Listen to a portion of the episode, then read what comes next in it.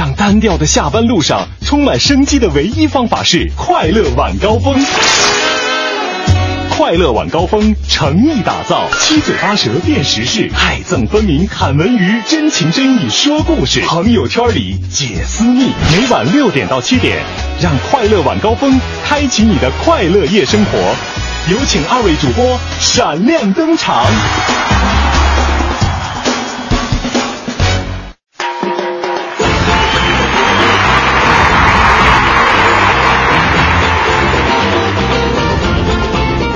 各位下班快乐！感谢您在周一晚上的十八点锁定我们的调频 FM 一零六点六文艺之声，收听正在为各位直播的快乐晚高峰。我是刘乐。各位好，我是赵林。哎，今天大周一哈，依然是由赵林和刘乐搭档为大家带来一个小时的快乐晚高峰。是的。所以说，在节目的一开始呢，我我因为我我一个周末啊，我都没有见到赵琳了，分外的想念，有点上火啊，特别上火。哎呀，见不着包了，见见不到我们的琳琳之后呢，我这个嘴上确实起了一个大包啊。如果你今天能安全回家，以后要好好做人，知道吧？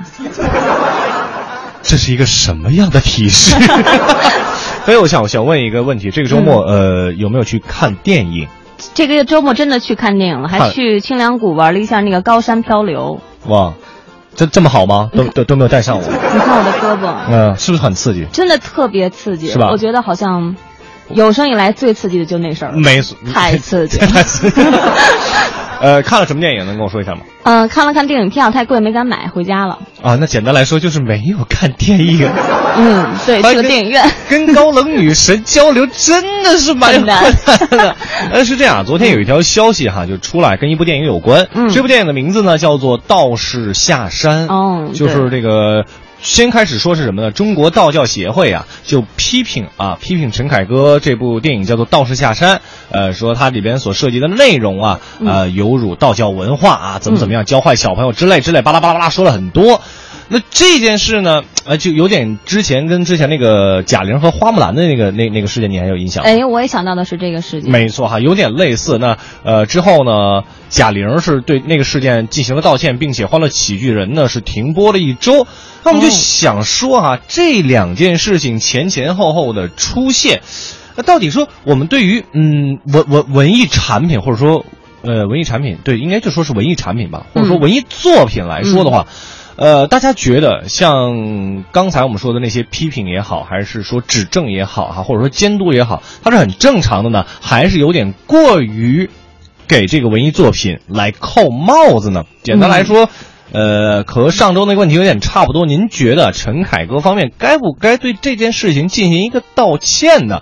可以发送您的观点到我们的微信公众平台订阅号“文艺之声”。当然之后也是这个中国道教协会也是澄清哈，这个声明呢不是我们公开我们这个官方发布的，而是由那个叫孟崇然道长吧，嗯，他自己所说的啊，所以说也是撇清了关系。但是我们想说的就是，您觉得？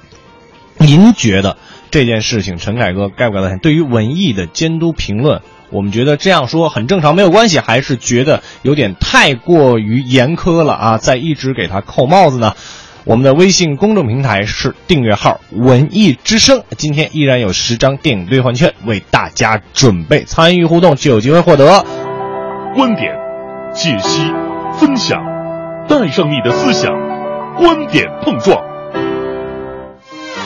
观点约架，今日话题：对于道士下山的批评是正常范畴，还是在扣帽子？一波未平，一波又起。在贾玲恶搞花木兰事件最终道歉之后，著名导演陈凯歌又被推上了风口浪尖。昨天，一则中国道教协会要求陈凯歌道歉的新闻，轻轻松松抢得了娱乐版头条。当然，后续的报道指出，发这则声明的并不是中国道教协会，而是孟崇然道长。对于文化娱乐事件，每个人都可以监督批评，但是这次对于陈凯歌的批评，以及之前对于贾玲的批评，到底是应当应分呢，还是在有点给人家扣帽子？两位评论员卢静和艾峰观点针锋相对。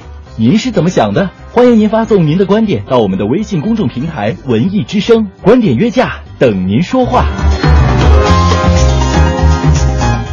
观点约架，等您说话。咱们今天来聊的这部电影叫做《道士下山》，它。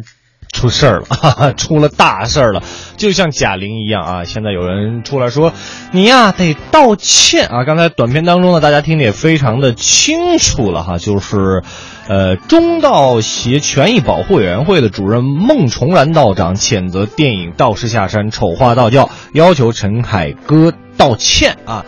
而我们就想说，之前有前有贾玲，后有陈凯歌，到底对于这种文艺作品的批评？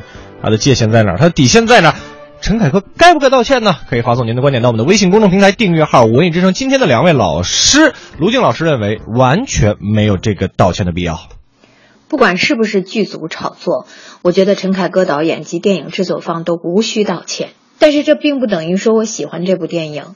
自无极出炉，世上已经没有《霸王别姬》的导演陈凯歌了。不道歉的道理很简单，网友们都说的很诙谐明了。那就先请吴承恩老先生、金庸先生道歉吧。电影碰触敏感的政治问题、宗教问题、种族问题很复杂，今天不谈。这部电影至少在主题上反映了积极正面、主流正确的价值观，也并没有歪曲贬低道教的教理教义。至于艺术人物形象和情节的虚构，是艺术创作观念管的事儿。孟崇然道长可以发表评论，但无权要求电影制作方道歉。如果艺术作品不能进行艺术虚构，不能运用讽刺、鞭挞、嘲弄、颠覆、隐喻等创作手法，不能对或历史或现实题材进行改编和创作，艺术就不能称作为艺术。你可以叫它做历史、政治、科学或者其他什么东西。很明显啊，卢静老师是不支持这个陈凯歌来进行道歉，但是另外一方艾峰老师呢却有不同的观点。首先，我觉得我们可以试着去理解艺术创作者和欣赏者不同的情感诉求。那艺术创作者他努力去创作的是冲突，就是越有矛盾的、越不符合常理的，越是希望这种艺术作品最希望去表现的。那如果普通的这种生活中的认知，还有日常的流水生活，如果呈现出来，肯定不是一个好的艺术作品，肯定也无法去打动他的欣赏者。那反过来，艺术的欣赏者呢，肯定也是希望看到跌宕起伏的情节，但是他会在沉浸其中的时候，就会不可避免的对号入座。呃，这个例子其实以前也是有的，比如说《中国合伙人》电影出来之后呢，很多人都说原型就是新东方的创始人俞敏洪先生。那俞先生也专门有文章来就此解释说，里面的他并不是现实中的他。所以我想，呃，在这个道士下山这个这个观影者表现出来的这个愤怒啊。它和价值观其实没有关系，更多的应该是他的情绪的表达。简单来说，就是该批评就批评。那我们孟崇然道长也可以表达自己的情绪啊，对不对？那你就是不好嘛。卢静老师要怎么回应呢？艺术不是用来说教的，教育功能并不是它的主要功能。受众与艺术作品最直接的联系是感受和体验，是情感的互动。当我们欣赏艺术作品时，甚至难以言表，或者根本无需言表。我们的情感被触动、被感染、被激荡，想象力驰骋。作为审美客体的艺术作品就完成了它的基本使命。艺术形象的塑造不应该受到历史现实的事实的束缚，艺术创作不应该受到科学式的对错、伦理道德式的是非的束缚。当然，有些艺术作品负责传达哲思，负责宣扬思想，但那是创作者的自觉和自愿，无需强求。你可以不认同艺术作品的价值观，可以批评它，但不可以扼杀它，让它低头认罪。我们悠长的艺术发展史中有无数想象力丰富、价值观多元的作品，他们穿越时空，历久弥新；也有无数堪称瑰宝的作品被强权烧毁、砸烂、掩埋，变成一缕历史青烟，变成一些冰凉数据，悔恨难追呀。卢静老师呢说的。我 说实话，跟卢静老师的想法是差不多的。但是我觉得您听完艾峰老师这一层观点之后呢，也许会有那么一点点的变化哦。我们其实都特别认同啊，艺术创作就是要天马行空的，源于生活，高于生活。那我们也会反复的强调，反复的提醒，电影提供的是一个虚幻的情景，甚至有些电影还夸张的打出来，如有雷同，纯属巧合。但是如果这个过程中给欣赏者带来了很多的负能量，体验很不舒服。那么欣赏者其实也同样有权利去表达的，特别是对于一些特定的职业和群体，如果因为某部作品被贴上了不妥当的标签儿，那么如果你作为其中的一份子，你肯定会选择要发声去谴责的。这是可以理解的。我记得当年有一部网络作品叫做《一个馒头引发的血案》，呃，因为解构了某导演的影片，也被导演公开愤怒的谴责过。所以，其实人人都是创作者，人人都是观影者，我们可以换位去思考。嗯，艾峰老师，您说的对啊，因为当年那部《一个馒头引发的血案》也是陈凯歌导演哈。啊，最后卢静老师会说什么呢？问我艺术虚构的边界在哪里？如果能回答，那就进入科学领域了。连科学也有未解之问嘛。但我知道艺术批评的边界在哪里，就是不要动辄就让别人道歉。这与从前的打翻在地再踏上一万只脚没有本质区别。艺术家在法律规定的框架下有创作的权利和自由，当然观众和评论家也有批评的权利和自由，彼此维护发言的权利、辩论的自由。但没有一方有权利强制别人晋升或者低头。对一部电影最重要的评价是观众喜不喜欢和为什么。对自身利益关切性的题材，你都要求褒扬、歌颂的基调，是对观众审美感悟能力的限制和戕害。嗯，卢静老师说完他最后一番的观点，最后咱们来听一听艾峰老师怎么说。这个电影创作呢，它的创作方向有很多，比如说有尽量还原历史真实的，像我们知道的最著名的《辛德勒名单》，那也有完全解构生活的方荒诞派的这种电影等等。那么这个问题就来了，最讨人烦的问题也就来了，就是对一部电影最重要的评价是什么？是票房好呢，还是好评度高呢，还是巴拉巴拉的什么什么什么别的呢？我想这个问题够大家讨论几年都讨论不完的。不过我觉得有一点。应该是可以大家共同的认识，那就是每一个观影者的感受都很重要。如果你鼓舞了他，那么你可以因此而也鼓舞一下自己，让自己开心一下。那如果你伤害了他，那么也不要一笑而过，请尊重他的感受，即使有分歧，那你至少也可以体谅他的心境。哎，两位老师呢都已经说完了他们各自的一个观点哈，嗯，那您也可以发送微信到我们的公众平台“文艺之声”来讨论我们今天的话题。快乐晚高峰，两点之间快乐最短。感谢各位在半点之后持续锁定我们的调频 FM 一零六点六文艺之声，收听正在为各位直播的快乐晚高峰。我是刘乐，是的，欢迎回来，我是赵林。今天继续来跟大家讨论一个文化方面有关的问题哈，嗯就是关于这个道士下山被孟崇然道长要求道歉这样一个事情。大家觉得，简单来说，这个陈凯歌该不该道歉？那往深了说呢，就是说我们的文艺批评的底线它到底在哪儿呢？嗯在半点之前呢，各位两位老师啊，一位卢静老师，一位艾峰老师呢，也是发表了他们各自的观点。那您有什么想说的呢？都可以通过我们的微信公众平台订阅号“文艺之声”来和赵林和刘乐一起来分享一下。我们也看到了很多朋友发来了留言啊，我们来嗯简单的看一下。呃，看到这个 Casta 叫做嗯 Diva 是吧？Diva 他说他说这个文艺创作无界限，传统文化有底线，如果不突出不突破这个底线，应该给艺术创作更大的自由空间。嗯既然道士下山剧组事先已经与道教协会做好了沟通，陈导不必理睬个人的言论。哎，这个我觉得他跟风信子的话语所说的内容是差不多的。他说贾玲应该道歉，因为传统是有界限的。嗯陈凯歌不应该道歉，文艺可以演绎。嗯，这是风信子花语的一个看法哈。老狸猫他说了，说孟道长，我可以不同意你的观点，但我誓死捍卫你说话的权利。这一点也同样适用于陈导演。是的啊，所以说刚才这个卢静老师也一直揪着一件事情不放，也就是说什么呢？孟道长，你你可以说啊，我就说，咱就这么说吧。简单来说，我们每天娱乐红黑版也会说到很多的电影啊，嗯包括一些娱乐事件，道士下山就是不好看，对吧？当然，这是我我个人，我只是演绎一下，并不代表文艺之声的观点。是的 那我可以说这个《道士下山》不好看，但我不能说哦，《道士下山》不好看，你别播了。你嗯陈凯歌，你对不起观众，你要出来给我们道歉，这个是不可以的。是对不对的，好不好看呃是另外一回事儿了。是的哈，呃，博瑞爸爸就说了，对于一个文艺作品是仁者见仁，智者见智，不可能观点一致，所以说你没有必要去要求道歉。嗯，蓝天说的这个对哈，很中性。他说这个恶搞要有尺度，对人物的选择应慎重，同样适用于贾玲。其实，嗯，确实是哈，贾玲，但是贾玲之前已经出来道歉了。嗯贾玲出来道歉之后呢，就引起了各种各样有意思的事情，比如说冯小刚就出来力挺啊，说这个要挟啊，要要求《捉妖记》道歉。呃，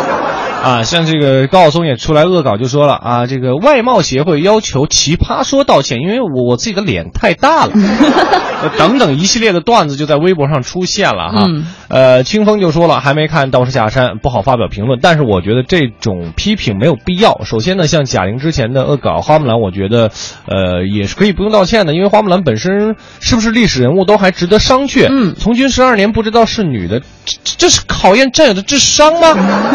如果一个人物本身就不存在，那凭什么就确定木兰是个什么样的人？嗯更何谈文艺创作有损其形象？小品终究是小品，又不会载入史册。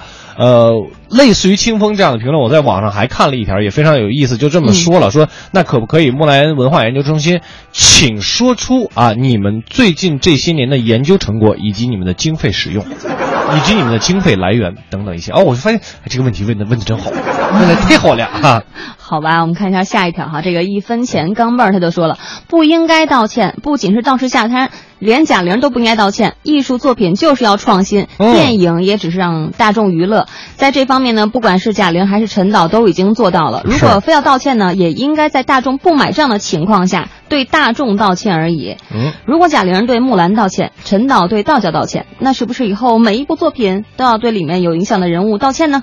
哎，就比如说啊，这个那那你要是这么说的话，那宋小宝应该对所有广大的东北人道歉。是的，还有很多的文学作品的啊，你什么？我们东东北人不都是海燕呐？你可长点心呗，都不是都是那个样子，对不对嗯哈？呃，冰燕就说了，某、这个这个就就不见了。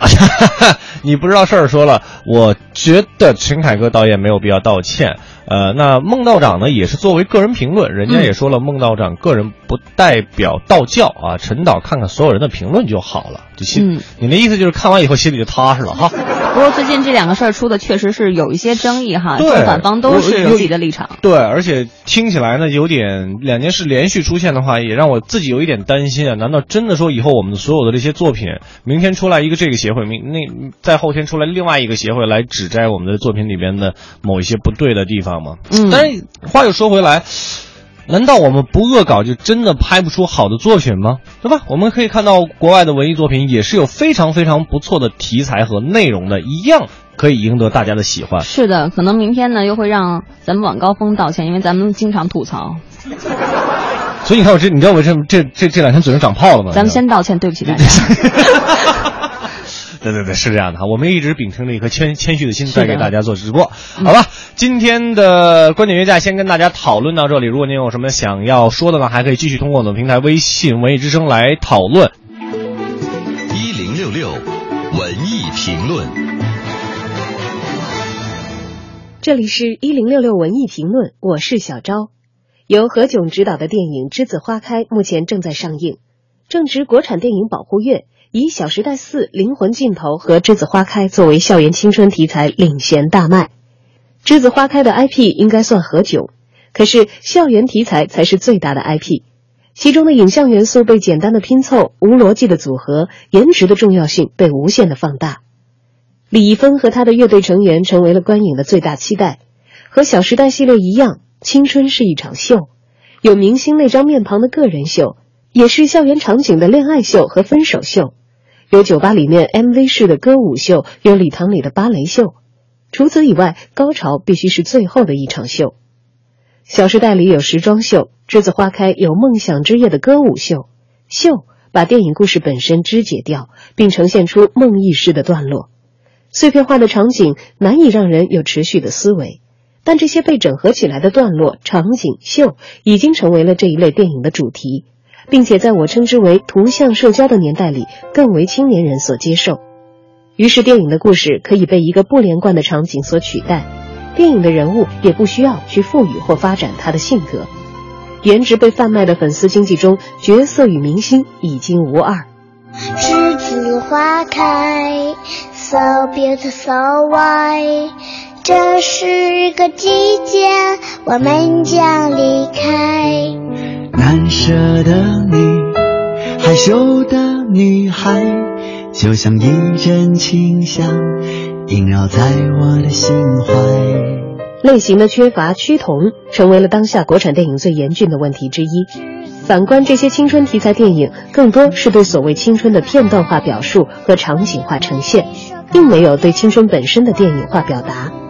加之粉丝经济的依托，《栀子花开》实际上是对《小时代》系列趣味的继承。理解大众文化一书之中指出，大众文化迷在他们所着迷和不着迷的东西或人之间画下了一道不可逾越的鸿沟。